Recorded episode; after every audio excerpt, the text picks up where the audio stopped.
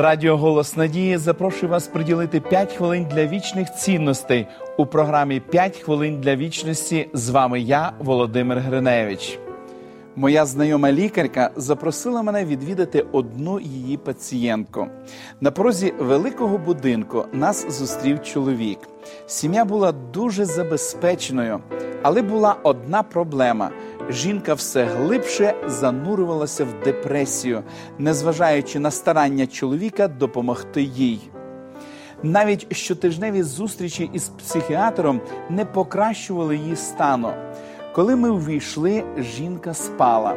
Лікарка розбудила її, представила мене і залишила нас, щоб ми поговорили. Жінка зміряла мене зневажливим поглядом і сказала: Я не маю потреби в священнослужителі. А що вам потрібно? запитав я. Жінка агресивно відповіла: гарне самопочуття і релігія тут не допоможе. Я знову звернувся до неї. Чому ви такі розлючені?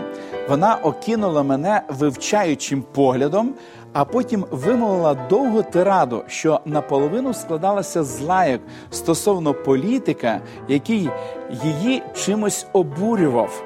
Кожне слово було просякнуто ненавистю.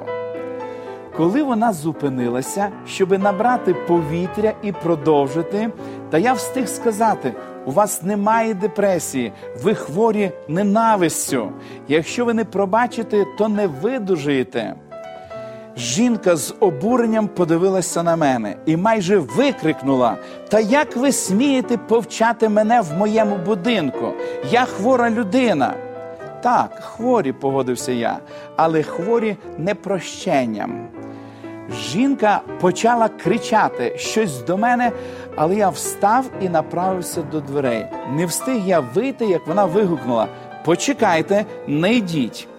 У цей момент з'явилися перелякані чоловік та лікарка, але жінка вигнала їх. Я підійшов до її ліжка і сказав: у мене є для вас хороша новина. Прощення зцілює, злопам'ятство вбиває. Якщо ви не вручите своє життя Богу і не попросите у нього здатності прощати, ви не видужаєте. Вже зовсім з іншим настроєм вона запросила мене присісти. Ми довго розмовляли і читали Біблію. Вона плакала і помолилася зі мною. Наступного тижня ми знову завітали до хворої. Не встиг я приступити поріг, як чоловік схопив мене за руку і запитав, що ви зробили з моєю дружиною. Я злякався. Але він продовжив, коли ви пішли, вона встала, вимилась, переодяглася, і в неї не залишилося і сліду від депресії. Я усміхнувся і сказав: прощення робить чудеса. Тут з'явилася і сама жінка. Вона обняла мене зі словами: хтось повинен був сказати мені правду в обличчя. Дуже дякую вам.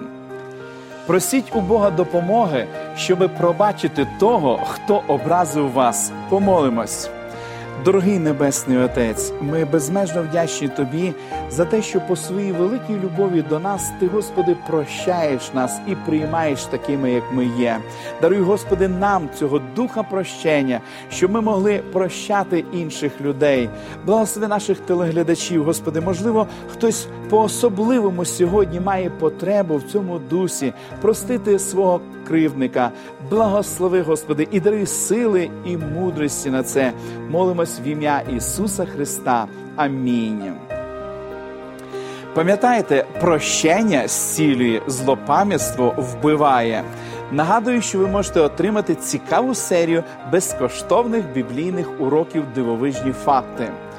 Ви можете отримати їх, зателефонувавши нам за номером телефону 0800 30 20 20 або написавши на електронну адресу biblesobachka.hope.ua.